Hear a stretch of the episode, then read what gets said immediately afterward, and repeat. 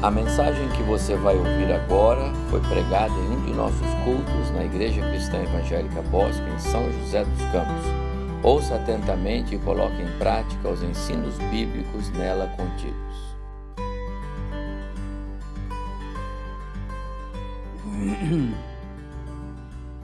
É uma honra, é um grande privilégio poder ocupar a tribuna nessa noite para dirigir uma palavra aos irmãos. Claro que eu gostaria muito mais de estar sentado no banco ouvindo o pastor, né? Porque a gente acostuma com aquela voz de todos os domingos, com mensagens boas, novas, mas ele precisa muito de descanso e está terminando o descanso dele lá, né? Só mais esse domingo.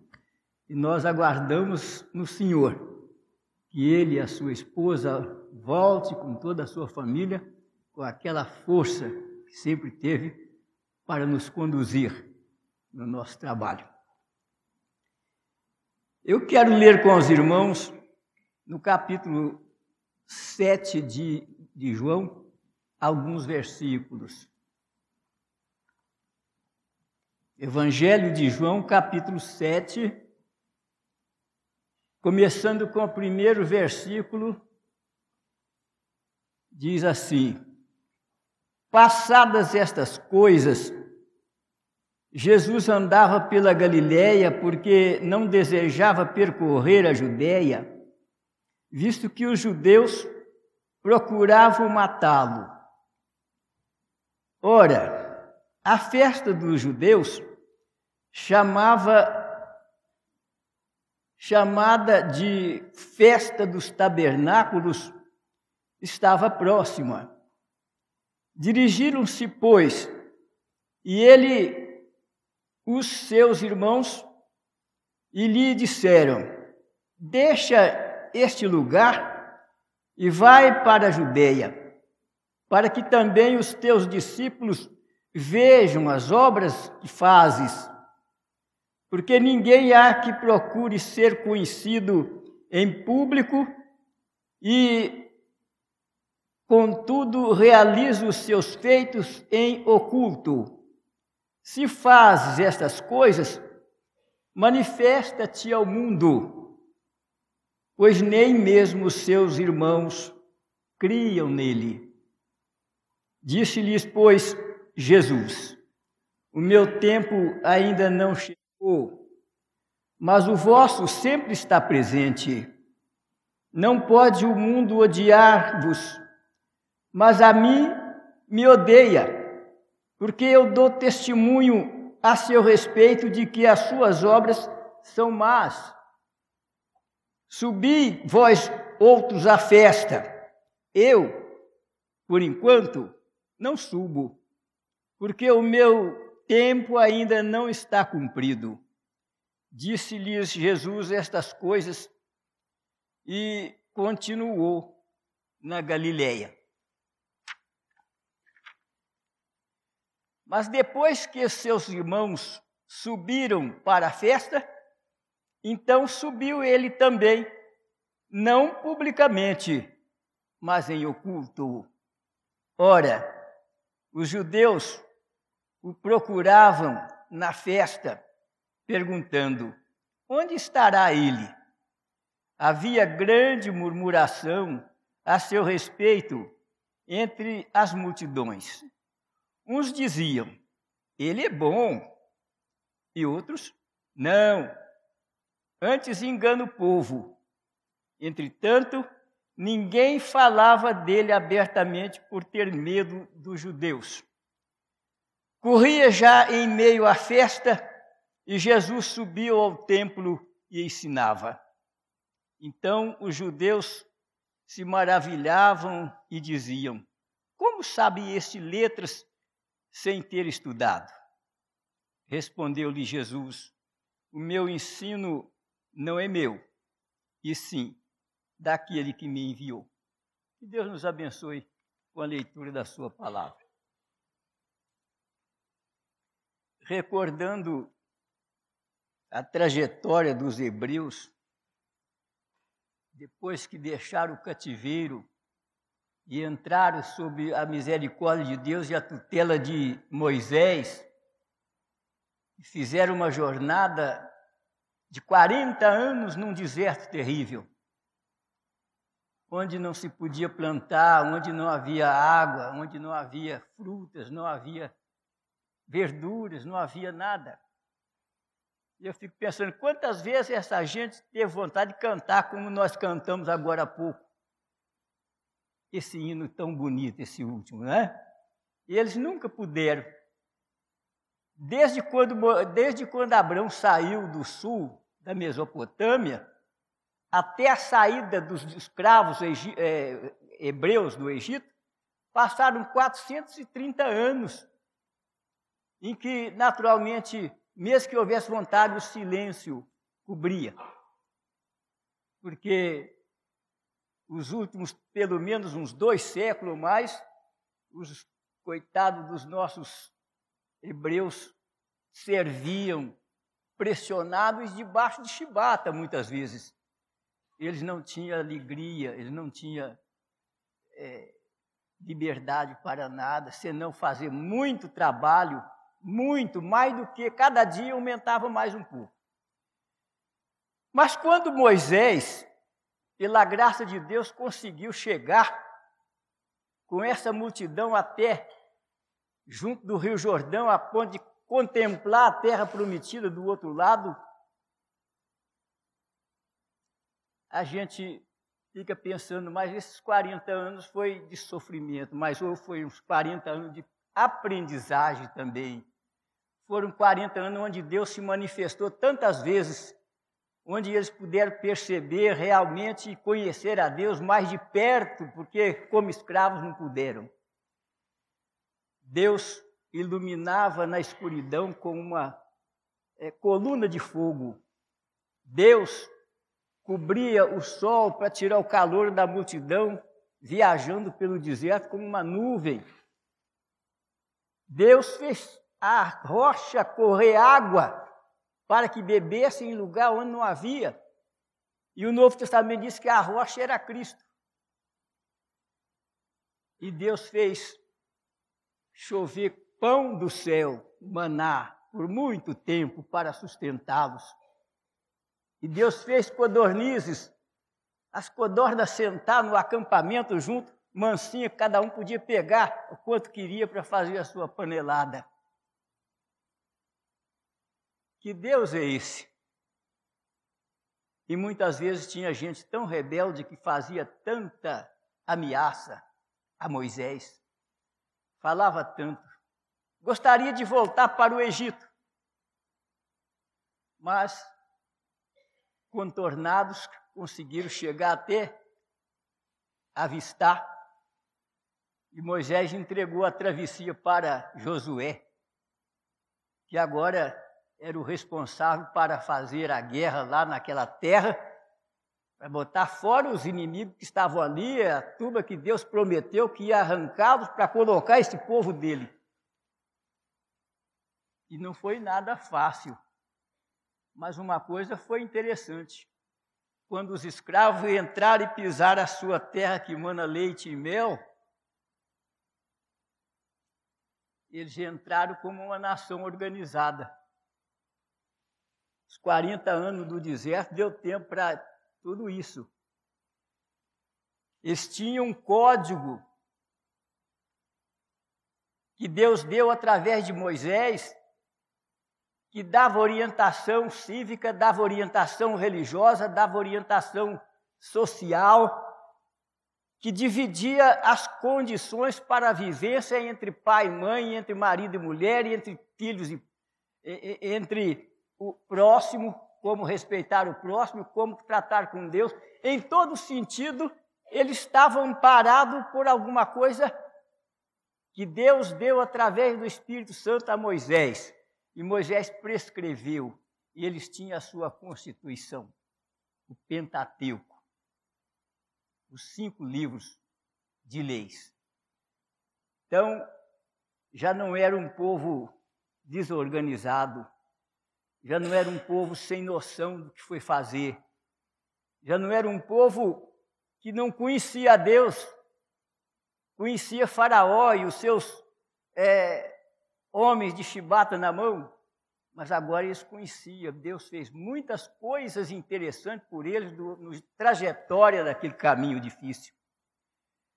E é assim, Deus não abandona aqueles que Ele chama, aqueles que Ele escolhe.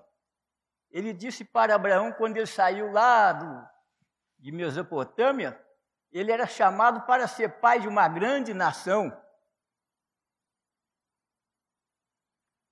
E essa nação estava agora é, organizada dentro da terra que manda leite e mel. Por que, que mandava leite e mel?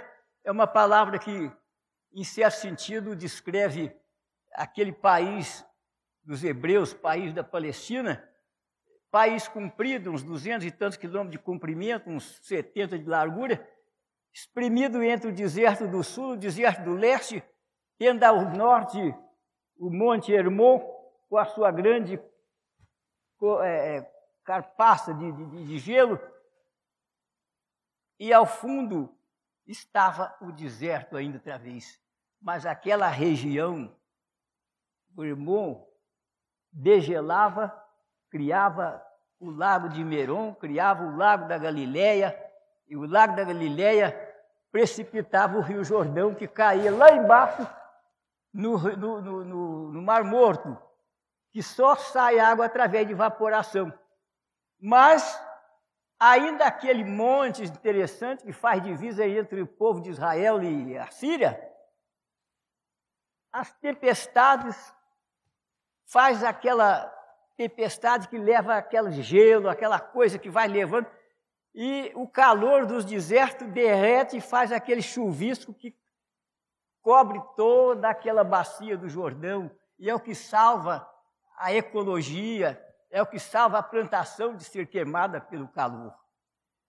Então aquele aquele orvalho do Hermon vai de toda, vai até o Monte Hermon, o Monte Sião, em Jerusalém.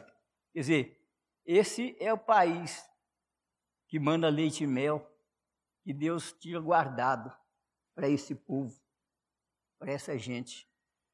É, esse é o país que estava reservado para que Moisés, para que é, Josué, para que toda essa gente pudesse tomar posse. Mana leite e mel, por quê? Porque é diferente das demais terras que tem ali ao redor. Ele é regado pelo Jordão, ele é regado pelo orvalho do Hermon. E há muita fruta, há muita verdura, há muitos tipos de frutas diferentes, que se cultiva muito a cevada, o trigo, a azeitona e tantas outras, e tem fartura. Quer dizer, os hebreus foram entrar numa terra diferente do Egito que eles vieram de um sequidão. Então, isso é muito importante. O tempo correu,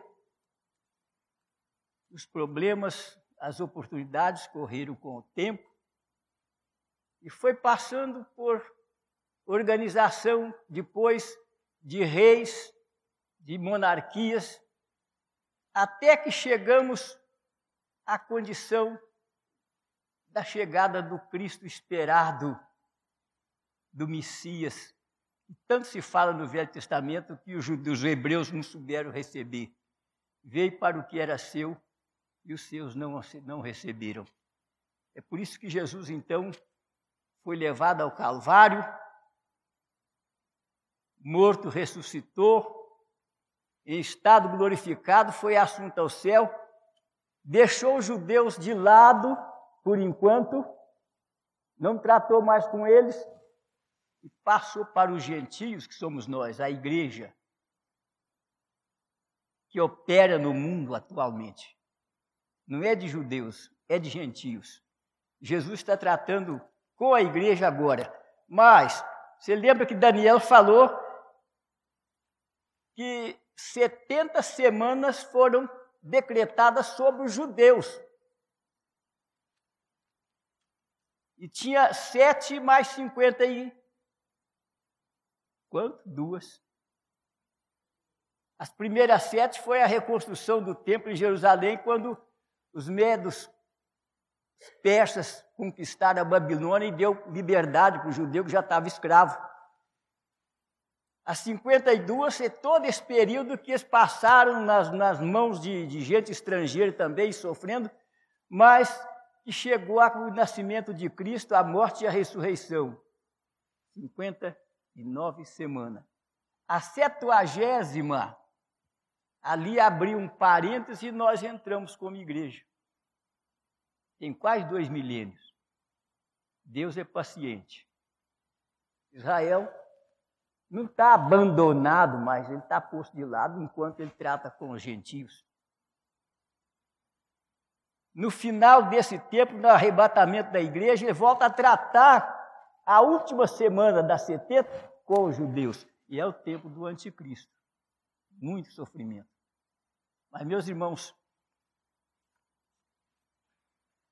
nos dias já do ministério de Jesus, nós estamos lendo aqui no capítulo 7 de João, falando sobre o assunto, ele diz: passadas estas coisas, é Jesus. Jesus andava pela Galiléia porque não desejava percorrer a Judéia, visto que os judeus procuravam matá-lo. Olha, esse povo que era para ter recebido com tanta festa a chegada do Messias, rejeitou. E Jesus, fazendo um ministério é, de sul para o norte, estava na região da Judéia, em Jerusalém, e tinha que descer para a Galiléia para fugir dos judeus que queriam matá-lo. Então, ele passou a fazer um ministério via Galiléia. E ele diz: Ora, a festa dos judeus, chamada de festa dos tabernáculos, estava próxima. Na organização do sistema religioso do povo hebreu, foi prescrita, Deus falou e Moisés prescreveu, eles tinham agora liberdade de ser um povo cheio de festividade. Os judeus tinham muitas festas mas entre elas tinha três principais, que era da Páscoa, a do Pentecoste e a dos tabernáculos. A da Páscoa, eles tinham que fazer sempre, uma vez por ano, vinha gente de todas as paragens para reunir em Jerusalém e ali se ali em família repetia aquilo que foi feito no Egito na noite que eles saíram. Matava-se o animal cordeiro de um ano sem defeito, assava, a família comia. Lá aconteceu, enquanto isso aconteceu, estava chegando a meia-noite, quando o anjo do Senhor vinha.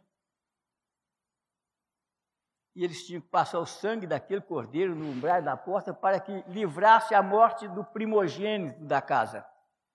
E os egípcios não fizeram isso, morreu todo o primogênito de todas as casas, inclusive da casa do rei. Os hebreus não. Mas Moisés instruiu, mas quando vocês fizerem isso, que comeram o animal, você já fica com a roupa direitinha no corpo, com a chinela no pé, com o cajado na mão, com a mala pronta, porque a ordem é de partida. Era a hora que Faraó, por causa daquela mortandade, ia resolver deixar embora. E deixou. Foi aí que eles partiram.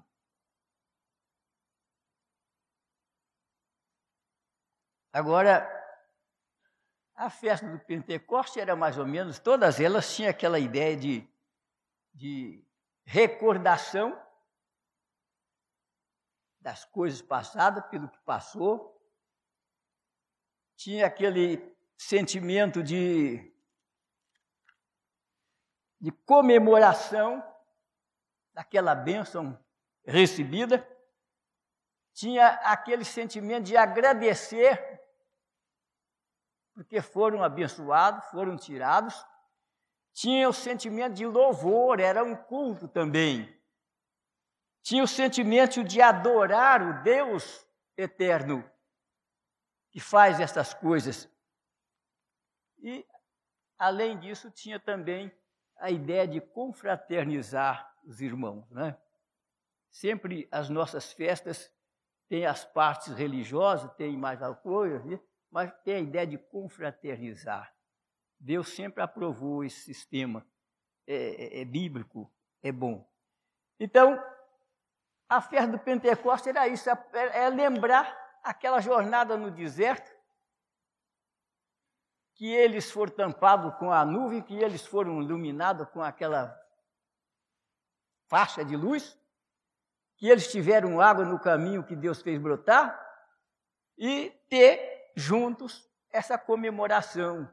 A festa dos tabernáculos era outra também que tinha esses mesmos sentimentos, porém, ela tinha também lições para dar, porque fazia muito tempo que tinham passado pelo deserto.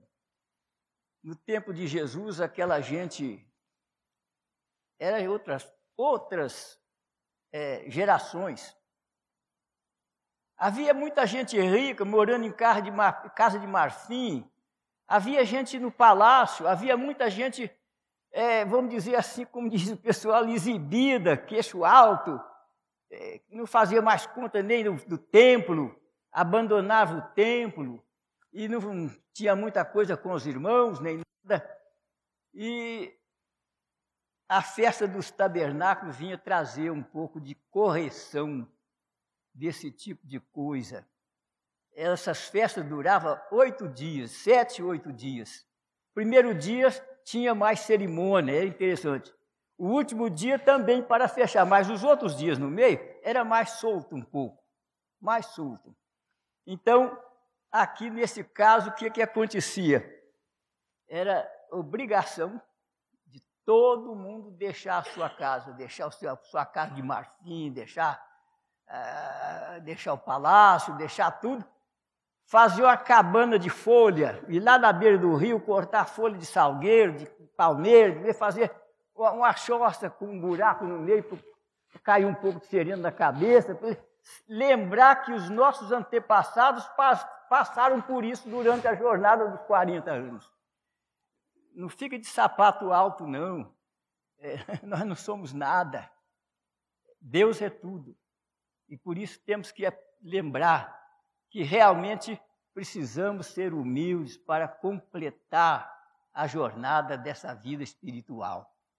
Então, a festa dos tabernáculos era assim. Ela trazia também um pouco de lição para aquela gente que não tinha ainda um sentimento religioso muito apurado, muito firme. O que aconteceu é que a última festa das três, nos dias do ministério de Jesus, ele, que não era muito aceito do lado da Judéia, os irmãos percebem através do texto que ele procurou descer para o lado da Galileia ele estava mais do lado da Galiléia, ao norte, e não podia estar andando muito pela Judéia, porque os judeus estavam implicados com ele, eles queriam matá-lo. E não era tempo. É como ele dizia: a minha hora não é chegada. Aí, nessa transição, ele estava andando naturalmente numa região mais ou menos próxima a Nazaré, onde ficava a família dele, a família de Maria, os irmãos, etc., estava ali mais próximo. E a festa dos tabernáculos estava começando a se movimentar em Jerusalém. E essas festas mexia com o povo do país inteiro. Quem não era aleijado, quem não estava doente, quem... vinha todo mundo. Vinha em caravana, ou a cavalo, ou a pé, ou né? vinha contando história, vinha posando pelo caminho, vinha posando ao relento mas vamos à casa do Senhor. Vamos para a festa do tabernáculo. Era uma festa um pouco mais aberta. Vocês se lembram que até gente de muito longe vinha para assistir essas festas. Aquele ministro da rainha de Candace, lá na Etiópia, veio até Jerusalém para adorar. E, e, ele voltava no seu carro indo pelo caminho da faixa de Gaza, Filipe, o evangelista, foi atrás, o Espírito Santo mandou ele ir atrás para evangelizá-lo. E ele alcançou, e ele mandou entrar no carro e ele evangelizou. Na primeiro córrego que chegaram, ele entendeu a mensagem e disse assim: Eis aqui muita água, o que impede que eu seja batizado? E Filipe disse: Só é listo se tu crês de todo o coração. Ele diz, eu creio. Filipe desceu com ele do carro e batizou ele ali. Ele partiu para a Etiópia. A gente tem pela história alguma notícia de que lá na Etiópia surgiu trabalho, deve ser através dele, mas ele não voltou mais. E Filipe diz o texto lá em, em Atos, parece capítulo 8, que o Espírito Santo arrebatou Filipe e foi deixar ele em outro lugar. Foi uma coisa extraordinária, né? Então, a gente fica olhando assim, são coisas maravilhosas que Deus faz. E Jesus, então, estava ali naquela região, as caravanas deviam estar subindo, mas os irmãos de Jesus não eram crentes ainda. Depois se converteram, depois da morte deles, mas antes não. Eles não entendiam aquela missão do Cristo. E aí viram ele lá muito meio folgado, meio, meio escondido, meio... aí foram atrás dele. Por que, você não vai para a festa? Por que não vai lá para o movimento? Você tem essas, essas coisas aí, você tem essa mensagem, você tem esses assuntos. Aí não pode esconder, você vai lá para o público, mostra isso lá para os seus, seus discípulos, mostra para o povo, se mostra ao mundo. Não fica aqui não. Não sabia por que, que ele estava fugindo da Galileia, da, da, da, da Judéia. Jesus falou para eles: olha, eu por enquanto não subo. Vocês podem subir. O mundo não odeia vocês, mas o mundo me odeia. Vocês podem subir, eu ainda não subo, eu vou ficar. Eles devem ter subido. Era uma festa que atraía todo mundo. Mas Jesus, depois que eles foram, ele mudou de opinião e subiu também. Mas subiu de que jeito? Subiu cauteloso, meio escondido da, da vista do público, porque ele era procurado. Lá na festa, quando ele chegou, o povo estava perguntando onde é que ele está, será onde é que ele escondeu, né? Aquela coisa. E Jesus foi, mas foi com cautela, não expondo ao público. Mas quando chegou lá, ele entrou no templo, tomou a sua posição de mestre por excelência, e tomou a sua posição de profeta, e tomou a sua posição de sacerdote, e tomou a sua autoridade de rei, e não escondeu lá no templo foi ensinar. E na medida que ele ensinava, a multidão ao redor dele, gostando da palavra que ele ensinava, porque dizia verdades tão importantes que atingiu o coração das pessoas. Mensagem que ajudava as pessoas a entender a sua necessidade espiritual.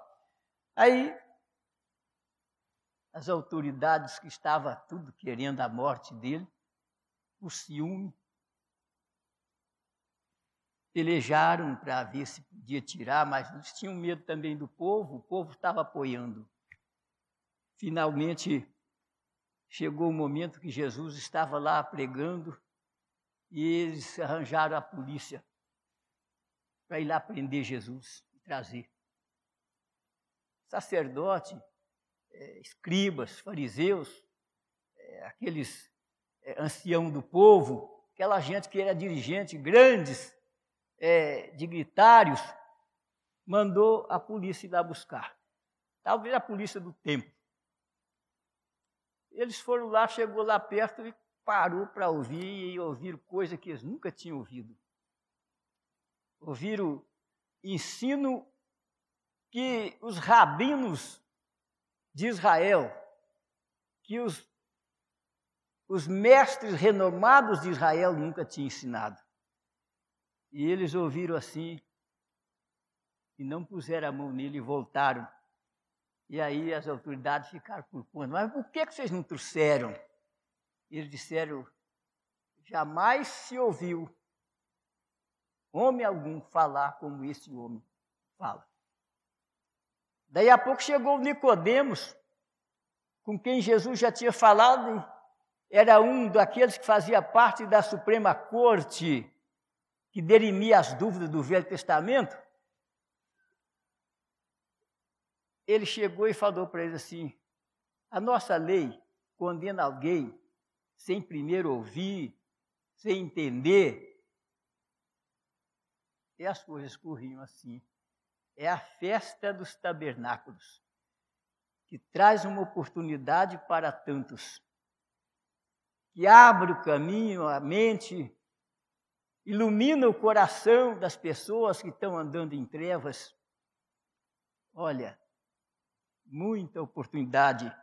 A festa dos tabernáculos daquele ano, ela teve uma visita inesperada, que foi a visita do próprio Jesus, do próprio Messias. Eles nunca tinham ouvido esse Messias pregando tão bem ali no tempo, embora tivesse pressionado pelas leis, pelas autoridades. Mas ele estava ali fiel, firme, pregando. Aqui no texto ele diz assim: Passadas estas coisas, Jesus andava pela Galiléia, porque não desejava percorrer a Judéia, visto que os judeus procuravam matá-lo. Que coisas são essas que passaram? É, irmãos, a gente tem Jesus antes de ir para essa campanha evangelista que ele foi, depois voltou para o templo para assistir à festa.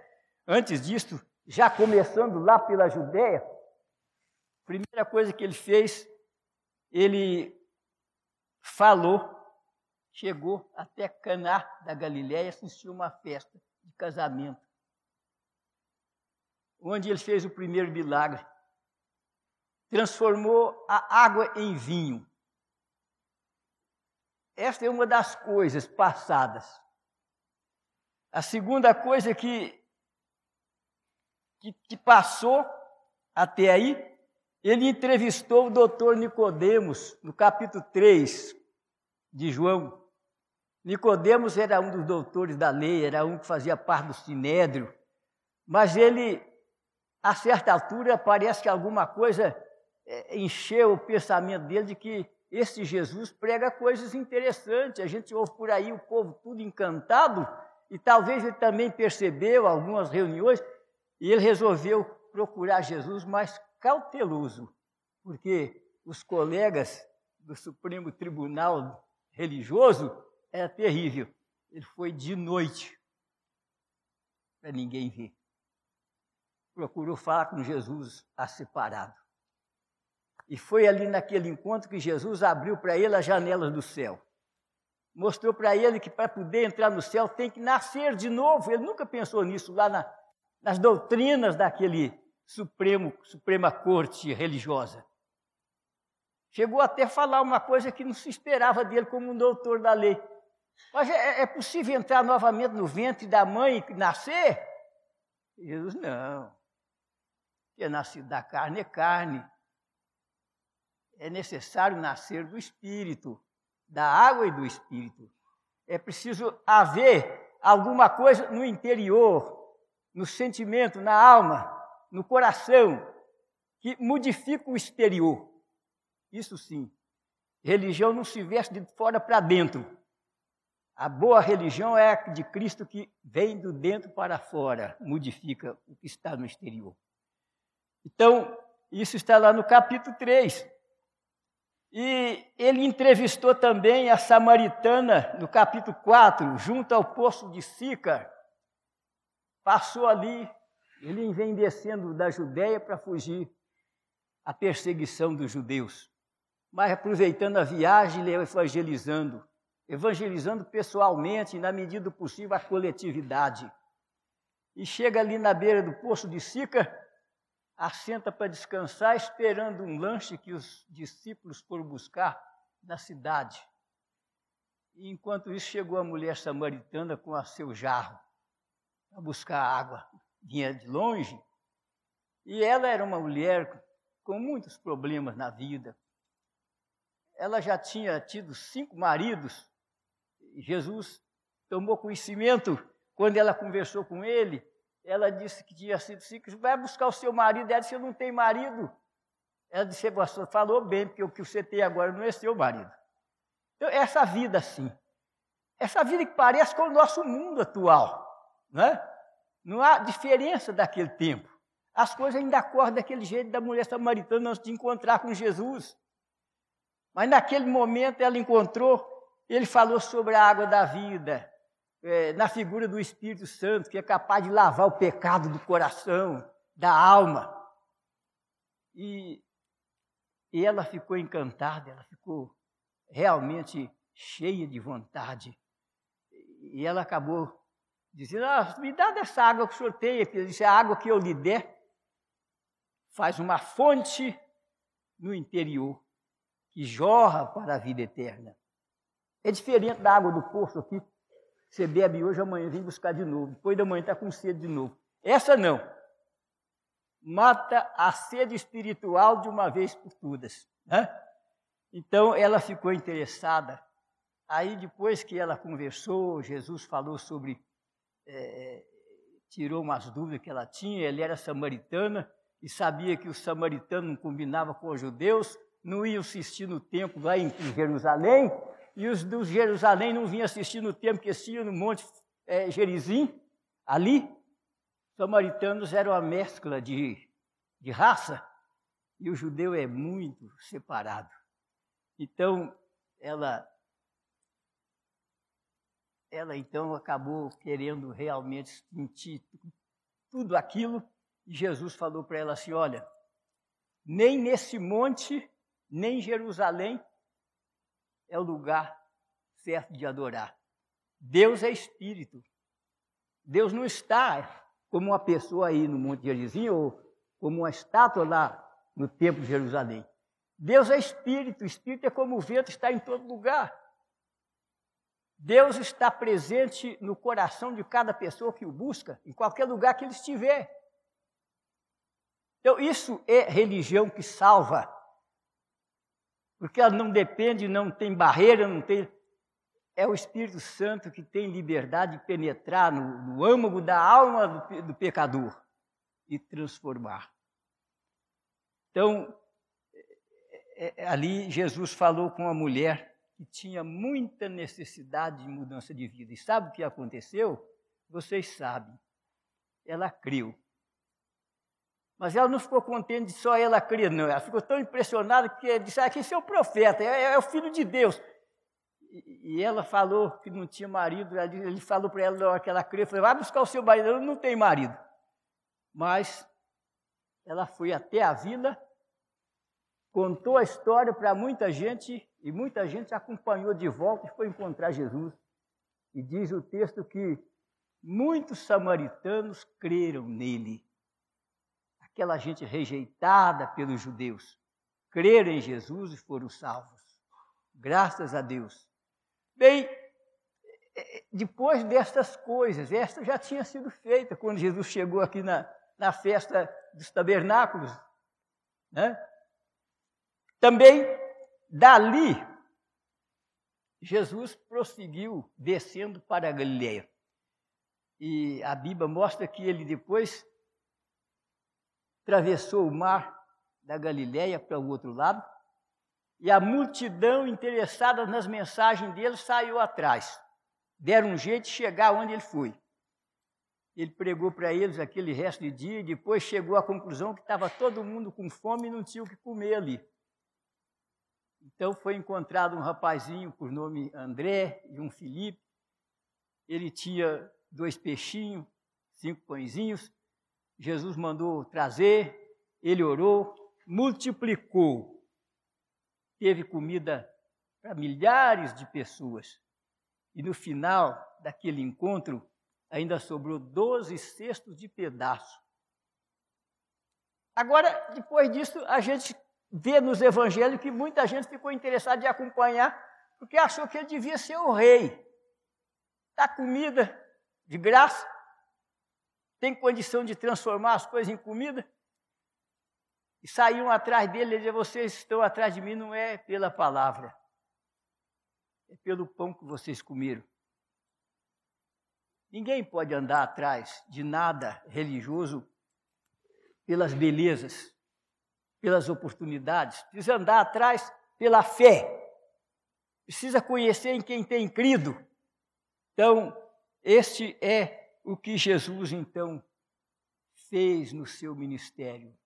Os judeus, depois de transportados da sua escravidão, através dos tempos, o tempo correu, correu com o tempo, chegou o Messias, rejeitaram, mas hoje eles estão esperando.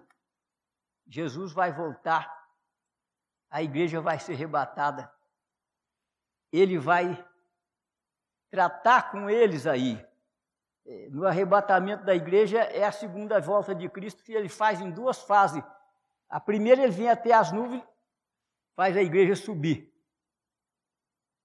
Aqueles que creram mesmo que já morreram são ressuscitados, os que estão vivos são transformados e vão ao encontro de Cristo nos ares. Depois de lá ele faz a segunda etapa da segunda vinda. Ele desce até a terra termina com a bizarria, com a festa do diabo personificado num homem político chamado Anticristo. Termina com aquela coisa toda. E desta vez os judeus se converterão como nação, que era esperado. É claro que muitos deles não se convertem, mas como nação eles se converterão e aí então Jesus instala o seu reino milenial e a nação dos judeus convertido cristã será como seu primeiro ministro naquela fase. A igreja já está fora da terra. Meus irmãos, eu quero deixar com vocês esse texto, esse palavreado para lá e para cá, mas essa oportunidade de vocês estudarem em casa cada vez se apegar cada vez mais com Cristo, com as suas mensagens, com as oportunidades que o Evangelho dá, para que a nossa vida santificada fique preparada que a qualquer momento pode se dar a volta de Cristo. Todo mundo concorda comigo que o mundo está mostrando para nós que as coisas estão arrochando, né? De todas as maneiras a gente vê que as coisas estão ficando curtas em tudo. Tudo está mostrando cansaço, fim de tempo e assim por diante. Então é preciso que nós nos asseguremos cada vez mais na palavra santa do Senhor. Que Deus nos ajude, que Deus nos abençoe a todos e que Deus possa fazer com que naquele dia da festa no céu todos nós estejamos